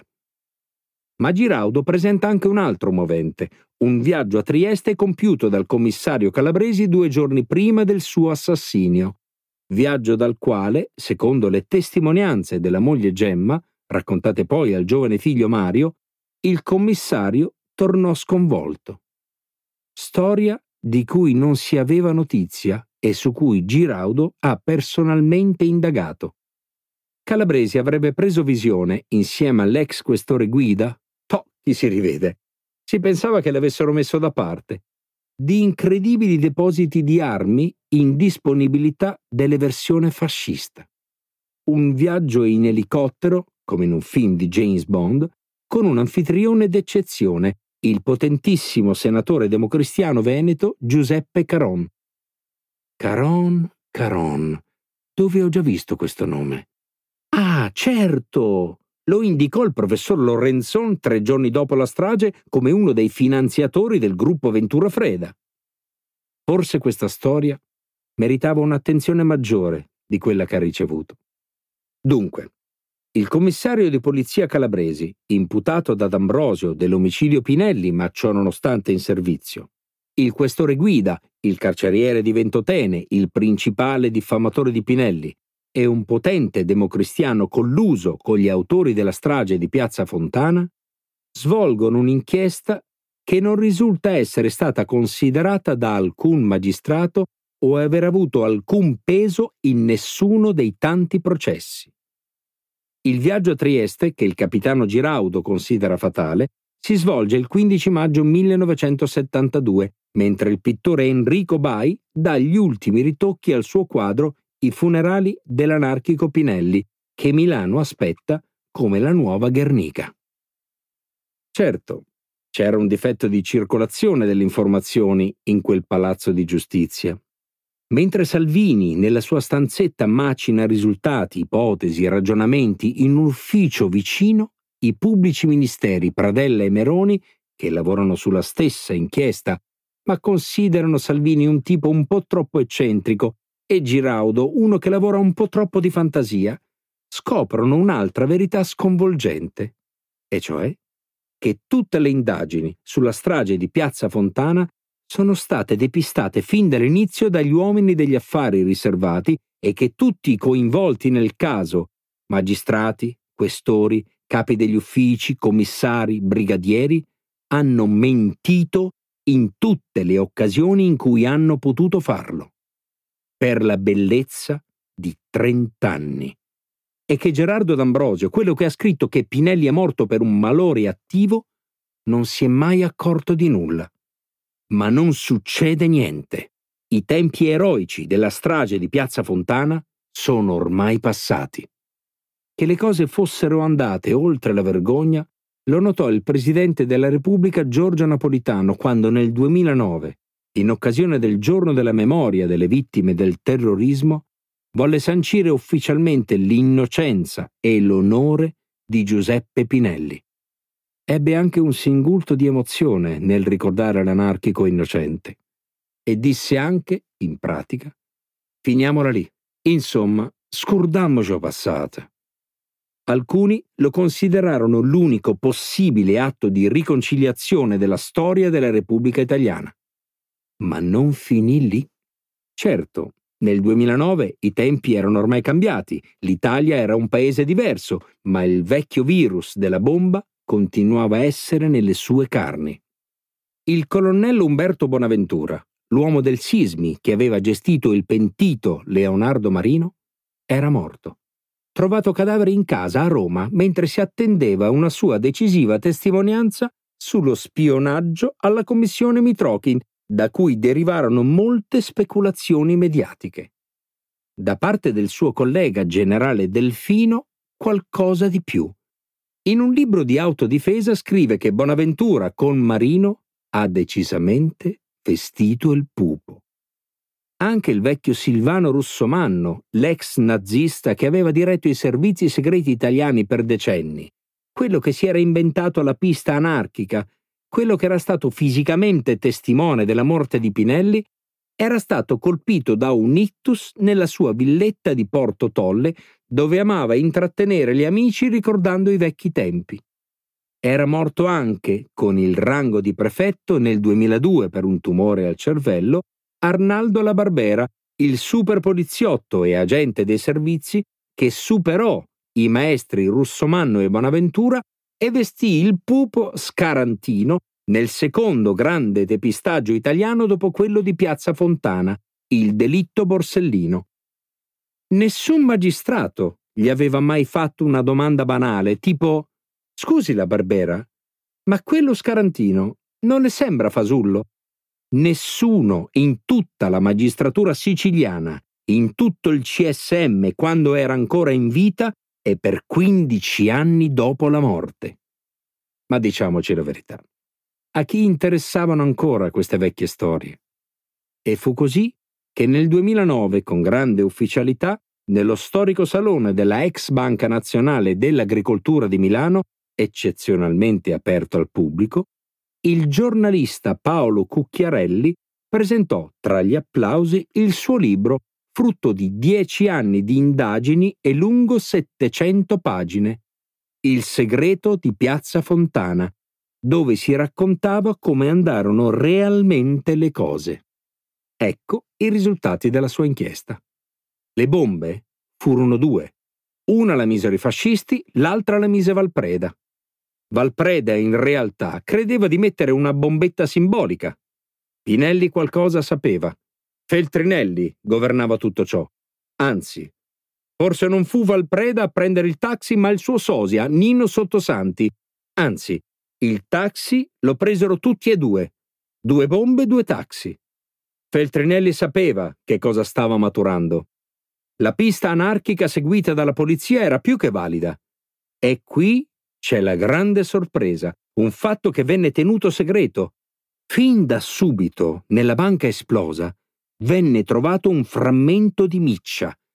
E questo spiegava tutto. I fascisti mettono la bomba collegata a un timer, poi arriva Valpreda, o Sottosanti, che mette un'altra borsa, questa volta collegata alla miccia. La miccia fa scoppiare anche la seconda bomba. Ecco il segreto di Piazza Fontana. Nel suo decennale impegno investigativo, Cucchiarelli dice di aver intervistato decine di persone legate all'affare, in particolare estremisti di destra. Non fornisce nessun nome. La storia della miccia, che non compare in nessuna inchiesta perché è ridicola, ammette che gliel'ha raccontata il famoso russomanno, purtroppo ora morto. Il problema del libro, non un piccolo problema, è che quella miccia semplicemente, forse, non esiste. Tutto fasullo concludono i pubblici ministeri Pradella e Meroni, che pure interrogano Cucchiarelli come persona informata dei fatti. Totalmente inverosimile. Ma tutta quella costruzione, alla fine, piaceva? Perché no? Era una buona narrazione, faceva comodo a tanti. È stato per me un vero dispiacere che su questo falso si sia basato il regista Marco Tullio Giordana, persona per bene, per sostenere confusamente la stessa tesi in un film per me orribile.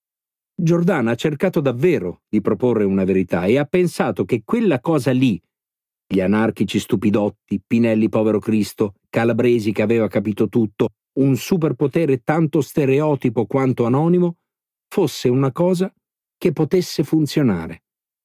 Né francamente si capisce perché il giornalista Cucchiarelli, dalle cui stravaganti tesi il film è tratto, abbia passato una buona parte della sua vita a inseguire menzogne.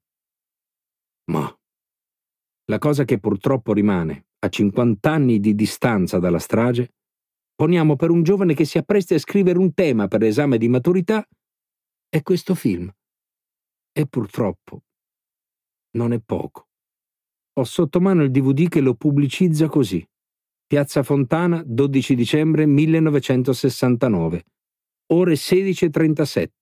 La verità esiste. Non è così.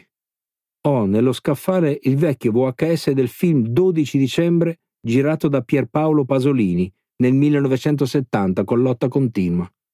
È molto più vero. Ma alla fine, pensando che la verità si fa al cinema, credo che il miglior film sarebbe stato quello fortemente voluto da Carlo Ponti, diretto da Giuliano Montaldo con Sofia Loren nella parte di Licia Pinelli. Era il 1972, anno ancora di speranze, ma il produttore abbandonò il progetto dopo l'uccisione del commissario Calabresi. Peccato. Quel film come il grande quadro di Bai, che venne reso invisibile, avrebbe dato coraggio all'Italia. Riassunto e arringa finale. Se l'Italia fosse stato allora un paese pulito, lo era purtroppo solo nella sua parte povera, ingenua, ma non lo era certo ai vertici delle sue istituzioni. La bomba non sarebbe mai scoppiata. Freda e la sua banda sarebbero stati arrestati prima, o al limite, in un impeto di vergogna e colpa per quanto era stato tollerato, sarebbero stati arrestati la sera stessa. La polizia e i servizi segreti sapevano tutto di loro.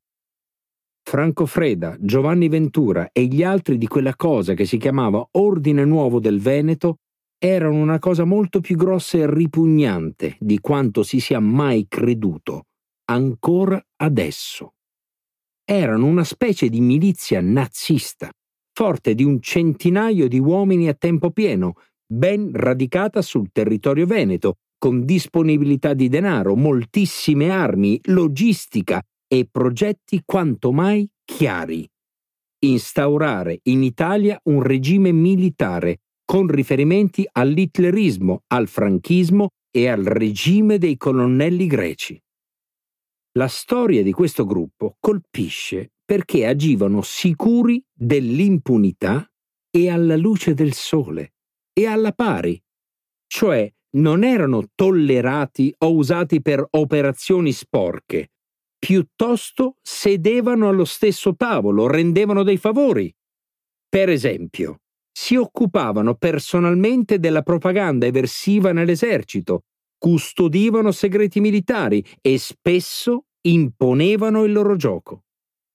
Se si mettono insieme tutte le carte raccolte molto faticosamente in 50 anni, il quadro si fa più chiaro. Freda e Company e naturalmente il loro capo e ispiratore Pino Rauti trattavano direttamente con le questure e con il Viminale, che erano tempestivamente informati degli sviluppi dei loro progetti attraverso agenti che fungevano da ufficiali di collegamento. Il rapporto alla pari comportava che le questure, per esempio, liquidassero poliziotti scomodi non dessero seguito a denunce contro di loro, chiudessero gli occhi davanti a decine di piccoli e grandi attentati che il gruppo compiva, alle intimidazioni contro i giudici che avrebbero potuto dar loro fastidio. È ormai provato che il gruppo venne accompagnato a Milano per depositare le bombe del 25 aprile e che la polizia e il SID sapevano delle bombe messe da loro all'Università di Padova e alla scuola di Gorizia e che conoscevano il loro progetto di passare ad azioni più devastanti. Ultima prova ne sia la confessione raccolta dal giudice Guido Salvini in articulo mortis di Paolo Emilio Taviani, che fu più volte ministro dell'Interno. Taviani raccontò che proprio il 12 dicembre 1969 un alto funzionario dei servizi, tale avvocato Matteo Fusco di Ravello, di fede rautiana, prima avvertì la figlia di non farsi trovare a Milano quel giorno, poi addirittura cercò di raggiungere la città in aereo da Roma per sventare l'attentato. Ma all'aeroporto di Ciampino venne raggiunto dalla notizia di una caldaia scoppiata in una banca a Milano. Il quadro non era certo quello di un paese a piena democrazia. Piuttosto, a capo della nostra polizia c'erano persone che sicuramente simpatizzavano con un gruppo come quello appena descritto. E non erano i soli. Ancora oggi si rimane colpiti dal consenso che il gruppo Freda aveva non nonostante, ma proprio per quello che diceva e faceva. La libreria di Padova, che esponeva i testi razzisti e antisemiti, era un posto frequentato dai giovani universitari, per cui Freda era carismatico.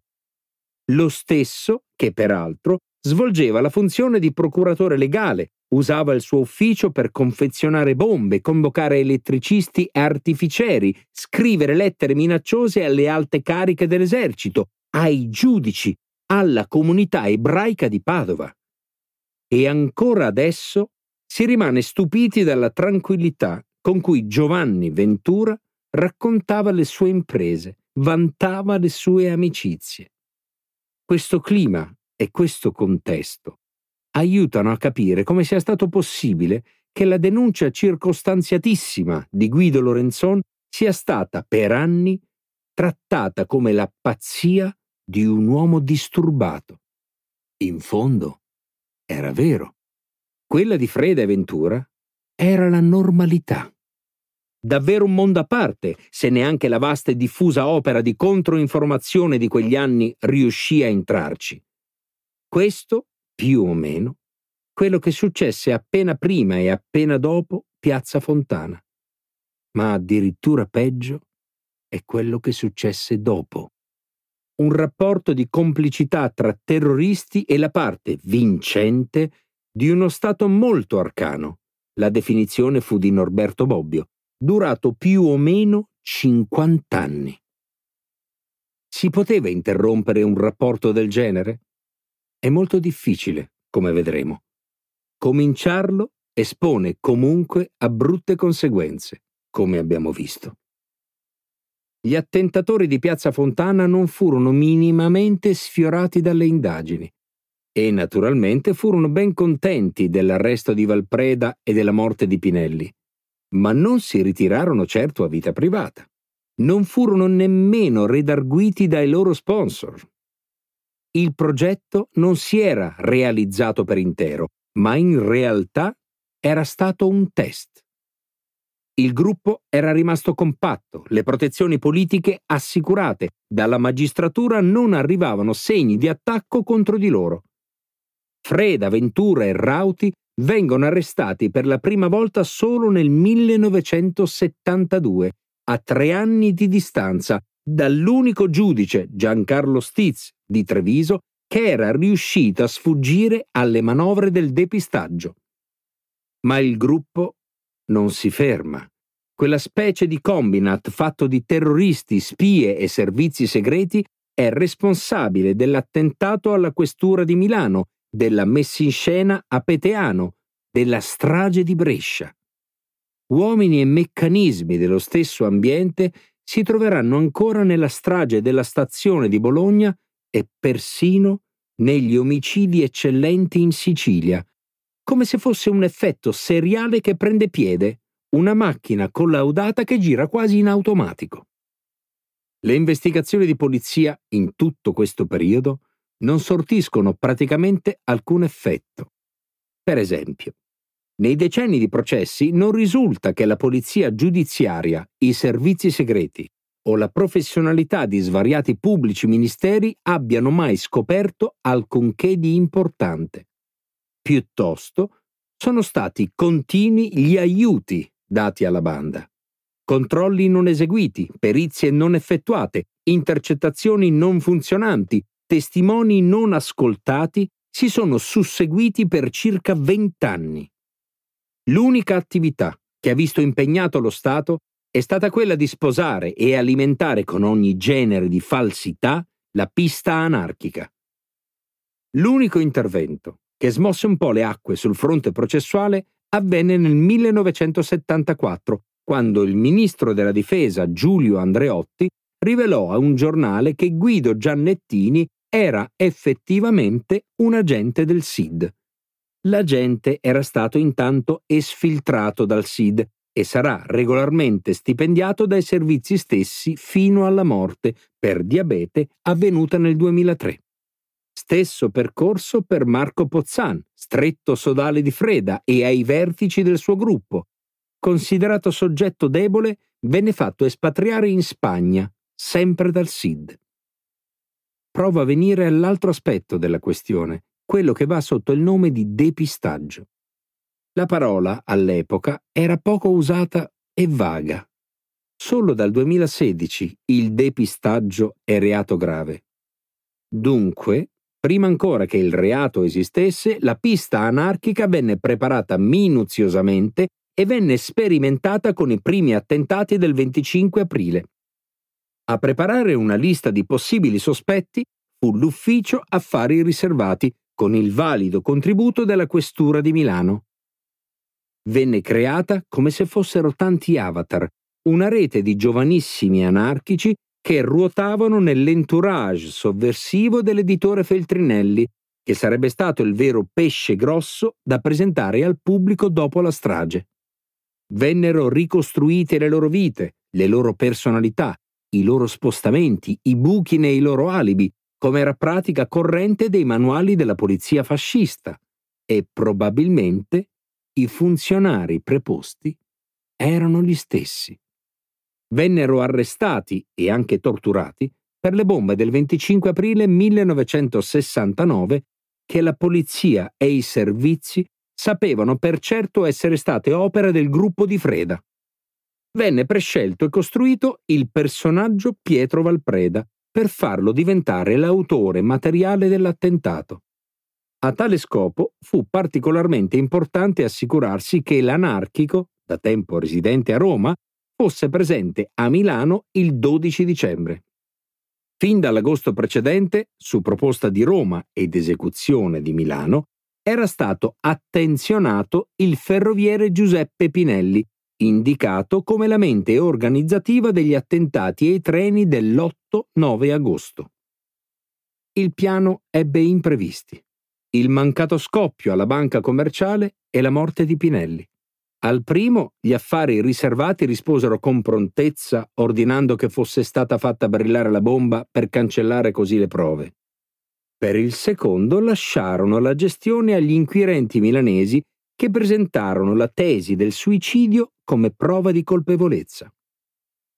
Visto con occhi molto freddi e molto distanti, il doppio piano, protezione degli attentatori e immediata fabbricazione di un altro colpevole, era un classico dello spionaggio militare, grossolano ma abbastanza adatto ai tempi e a un paese dalla democrazia molto fragile.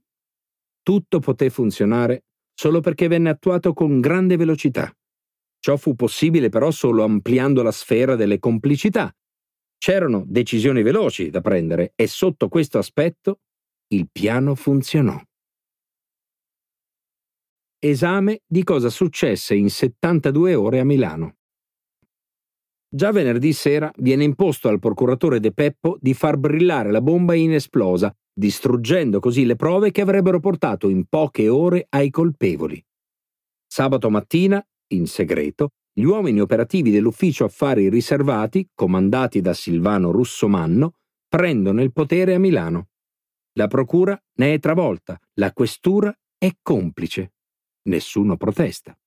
Viene imposto l'allontanamento del magistrato di turno, Ugo Paolillo, perché troppo autonomo. Si stabilisce che la Procura di Roma, e non quella di Milano, è competente. Incredibile, ma vero, il procuratore De Peppo accetta, probabilmente senza bisogno di una pistola alla tempia. Sia Pietro Valpreda, sia il super testimone Rolandi vengono rapiti portati a Roma senza motivo. Qui vengono messi a confronto il 16 dicembre. Il magistrato Vittorio Occorsio, facendo torto al diritto e alla sua personale onestà, certifica che il riconoscimento è stato regolare. Sulla base di questo riscontro, la sera stessa il TG delle 20 annuncia che il caso è risolto e Valpreda è il colpevole. A Paolillo, formalmente ancora in carica, viene impedito di svolgere quello che rimane della sua funzione. De Peppo gli toglie anche l'inchiesta sulla morte di Pinelli, fermato illegalmente, avvenuta nella notte tra il 15 e il 16. La polizia fabbrica un documento falso per far sapere che il fermo era stato autorizzato. Il questore Marcello Guida, dopo due ore, annuncia il verdetto si è suicidato perché colpevole. Formalmente l'inchiesta dovrebbe andare a Paolillo, ancora in carica, ma viene affidata al sostituto procuratore Caizzi che confermerà, senza svolgere accertamenti, suicidio accidentale. Tutta la tragedia di Piazza Fontana si compì in quelle 72 ore. Fu un golpe poliziesco giudiziario attuato senza incontrare particolare resistenza. Nessun giudice in 50 anni ha mai indagato su quelle 72 ore di golpe. Piuttosto, tra i diversi protagonisti di quelle ore, affari riservati, SID, Ministero dell'Interno, Procura di Roma e di Milano, l'ufficio politico della Questura di Milano, si stabilì un legame molto profondo e duraturo, anche se non fondato sulle migliori intenzioni. Nonostante alla fine tutto avesse funzionato, restavano due piccoli grandi problemi. A Milano, una forte resistenza dell'opinione pubblica a questa versione dei fatti. A Treviso, un piccolo testimone in grado di dare molti fastidi. Nel 1972 si apre il processo Valpreda a Roma. La Corte, ovviamente, dichiara la propria incompetenza e il 6 marzo rimanda le carte a Milano dove il caso viene assegnato al sostituto procuratore Emilio Alessandrini. Questi immediatamente prende contatti con il suo collega Giancarlo Stiz di Treviso, che ha ormai raccolto parecchio sulla colpevolezza del gruppo di Freda. Il procuratore generale di Milano, Luigi Bianchi De Spinosa, appena insediato dopo aver coperto lo stesso incarico a Venezia e aver conosciuto tra i primi la testimonianza di Lorenzon, dà inoltre impulso all'inchiesta sulla morte di Pinelli e l'affida al giovane sostituto procuratore Gerardo D'Ambrosio, che incrimina per omicidio volontario, derubricabile a colposo, il capo dell'ufficio politico Allegra e il commissario Calabresi.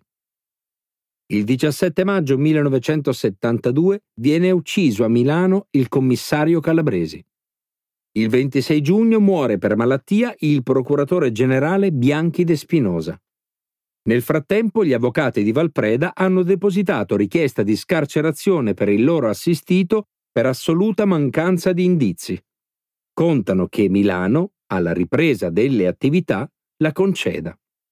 Il 30 agosto, a città deserta, il procuratore di Milano, è sempre Enrico De Peppo, sollecita il procuratore generale provvisorio Mauro Gresti a dare parere favorevole alla remissione del processo da Milano.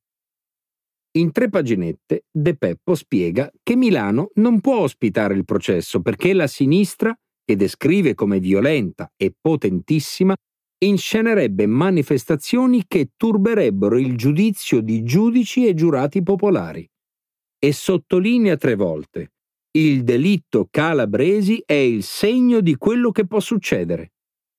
La Cassazione è altrettanto celere.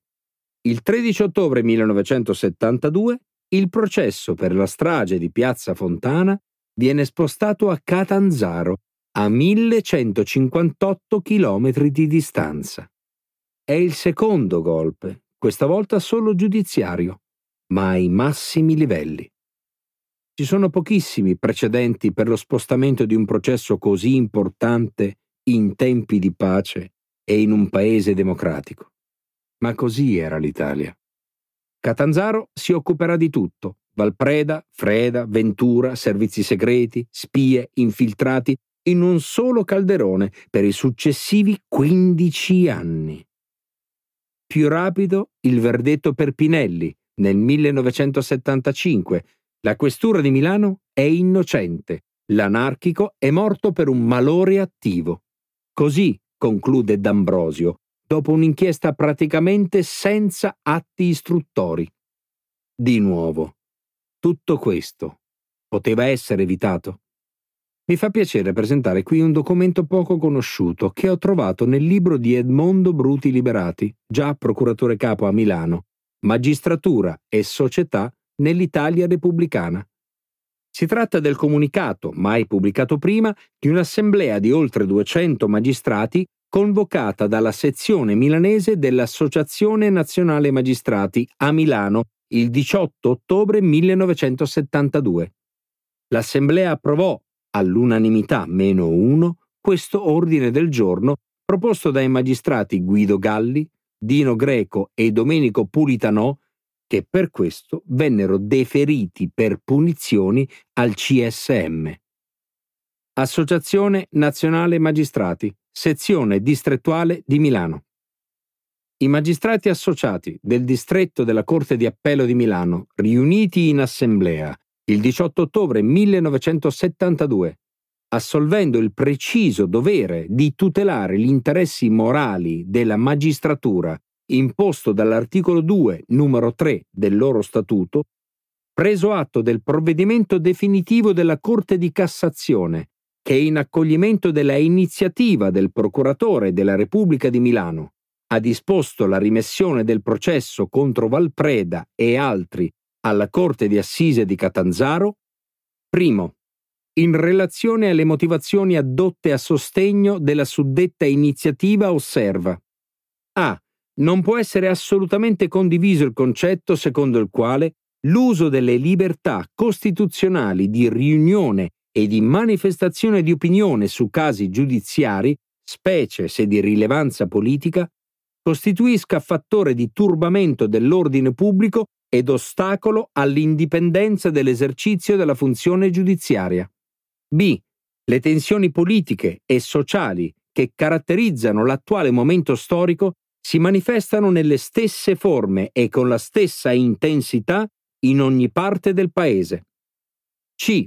L'iniziativa potrebbe avere come scopo finale la discriminazione della magistratura milanese mediante la sistematica sottrazione dei più delicati processi penali in oggettiva consonanza con le sollecitazioni di una determinata parte politica. D. Il dubbio sollevato sulla serenità ed imparzialità di alcuni colleghi che a Milano hanno già giudicato in primo grado fatti di rilevanza politica potrebbe risolversi in un ammonimento rivolto ai giudici ai quali toccherà di pronunziarsi in secondo grado. Secondo, in relazione al provvedimento della Corte di Cassazione, che applica un istituto di dubbia legittimità costituzionale, rileva a. La scelta della sede dove sarà celebrato il processo contro Valpreda ed altri è sorprendentemente caduta su un distretto nel cui territorio non solo si sono verificati alcuni episodi di violenza come in Milano ed in altri distretti, ma addirittura una sommossa armata contro le istituzioni democratiche. B. Tale decisione parrebbe rappresentare, per i motivi fatti presenti dagli stessi magistrati calabresi, un distorto esercizio di un potere discrezionale, in quanto comporta una compressione del diritto di difesa senza riguardo alcuno agli interessi di imputati e parti lese ed una limitazione alla effettiva pubblicità del dibattimento. C. Detta rimessione, anche per la scelta della sede, prolungando una ormai triennale carcerazione preventiva, costituisce un'ulteriore violazione della norma contenuta nell'articolo 5 della Carta dei diritti dell'uomo, legge dello Stato, che garantisce ad ogni imputato un sollecito processo, nonché causa di sempre minore credibilità della giustizia amministrata in Italia. Dunque, un'opposizione ci fu, e proprio nel Palazzo di Giustizia, come l'anno prima c'era stata, a firma di oltre 700 intellettuali, la protesta per l'affossamento del processo Calabresi lotta continua ma né i magistrati né gli intellettuali smossero le decisioni del potere italiano, qualunque esso fosse. Davvero stavamo messi peggio noi nel 1972 che i francesi alle prese con il caso Dreyfus quasi un secolo prima. Siamo migliorati in democrazia in questi ultimi 47 anni? Non saprei. Sicuramente siamo migliorati nelle statistiche che riguardano morte per precipitazione causata da malore attivo. Non ce ne sono più state. Peraltro non ce n'erano mai state prima. Poi venne il processo di Catanzaro, ma quello strazio di 15 anni passò in secondo piano. Quando nel 1986 la Cassazione scagionò per sempre Freda e Ventura per la bomba di Milano, sì, ci fu un po' di indignazione, ma nemmeno troppa. Quel 12 dicembre e quella piazza Fontana erano ormai molto lontani. La memoria non ci arrivava più, confusa da Moro, Bologna, Ustica, Brigate Rosse, Pecorelli, dalla Chiesa a Palermo, la P2. Troppa roba. Per chiunque. La bomba aveva vinto. Non solo ma quel grumo di terrorismo al potere si era dimostrato più forte di quello che tutti pensavano. I suoi legami interni non si erano sfilacciati. Nessuno dei colpevoli o dei complici si era pentito e ormai i protagonisti cominciavano a morire di morte naturale. Franco Freda prese a comportarsi come il vero vincitore. E non ha smesso ancora oggi. Negli ultimi dieci anni, però, qualcosa in più è avvenuto. Nonostante gli inviti di Napolitano a dire basta alle speculazioni, queste sono continuate o anzi si sono accentuate. Prima un libro e poi un film, ambedue di notevole peso, hanno dato un'altra versione sia della bomba sia della morte di Pinelli. La prima sostiene che le bombe fossero due e che una di queste fu effettivamente messa da Valpreda o da un suo sosia. La seconda è che i sospetti contro di lui furono tutt'altro che infondati.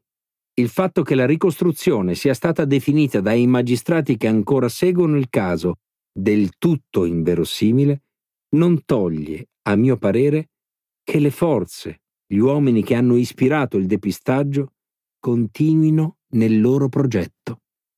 C'è poi stata un'intensa attività pubblicistica di Guido Salvini, il giudice che ha condotto a termine, in maniera solitaria, l'inchiesta su Ordine Nuovo, ottenendo perlomeno la condanna storica di Freda e Ventura. Salvini sostiene che ci sia stata, in particolare da parte della Procura di Milano, una lunghissima catena di fatti gravissimi, dalla persecuzione nei suoi confronti al depistaggio e al favoreggiamento dei colpevoli. Ha rivelato episodi e congetture che non erano mai comparse precedentemente negli atti e ha, infine, elaborato una propria personale teoria sulla strage e su chi l'ha coperta. Nonostante il fatto che le sue accuse siano piuttosto spettacolari, nessun magistrato le ha ancora prese in considerazione. L'ultima novità la si deve alla meritoria opera di Enrico Maltini e Gabriele Fuga, di fede anarchica e di antica militanza, che hanno trovato, praticamente dimenticati, i verbali di interrogatori avvenuti ben 23 anni fa. Li svolsero i pubblici ministeri Pradella e Meroni che per la prima volta chiesero conto ai poliziotti e ai vertici dell'ufficio affari riservati della loro attività. Si scopre così che tutta la ricostruzione dei giorni appena successivi alla bomba, così come le indagini precedenti, erano state organizzate dal loro ufficio, che essi stessi erano presenti in forze nei locali della questura. Silvano Russomanno. Quando è morto Pinelli, io c'ero. Già, quel russomanno, sottufficiale della Luftwaffe, internato dagli alleati a Coltano, poliziotto autore del formidabile catalogo borghesiano dei dettagli di tutti gli attentati anarchici in Europa, diventato poi per la gestione delle bombe il capo dei servizi segreti italiani. Chissà se Pinelli si sentì onorato perché per lui si era scomodato un pezzo così grosso. La lettura di quei verbali racconta che furono gli affari riservati a organizzare materialmente il depistaggio iniziale e che i funzionari interrogati per anni su questi argomenti hanno tutti spudoratamente mentito. Essendo queste notizie di reato portate a conoscenza della Procura di Milano nel 1996, è molto inquietante che nessuno abbia fatto conoscere o abbia indagato testimonianze, ammissioni e accuse di così eccezionale importanza. C'è ancora tempo per parlarne? Sarebbe bello se il 12 dicembre del 2019 ci fosse una grande manifestazione in quella piazza che cambiò la storia d'Italia e che ci fosse il sole. Sarebbe bello che ci fosse la stessa folla che 50 anni fa ricordando in piazza Duomo le vittime innocenti, con il suo silenzio monumentale, impedì che la degenerazione dell'Italia fosse compiuta. Sarebbe bello che venisse anche il presidente Mattarella e protetto da una bacheca di plexiglass che fosse esposto il quadro di Enrico Bai. Chissà cosa diremo di quegli avvenimenti avvenuti nella seconda metà del secolo scorso ma certo ne avremo da raccontare. Oltre che congratularci l'un l'altro per essere ancora vivi. In fondo, la bomba non vinse. Hai appena ascoltato La bomba, 50 anni di Piazza Fontana, di Enrico De Aglio, letto da Gerry Mastrodomenico, una produzione Audible Studios.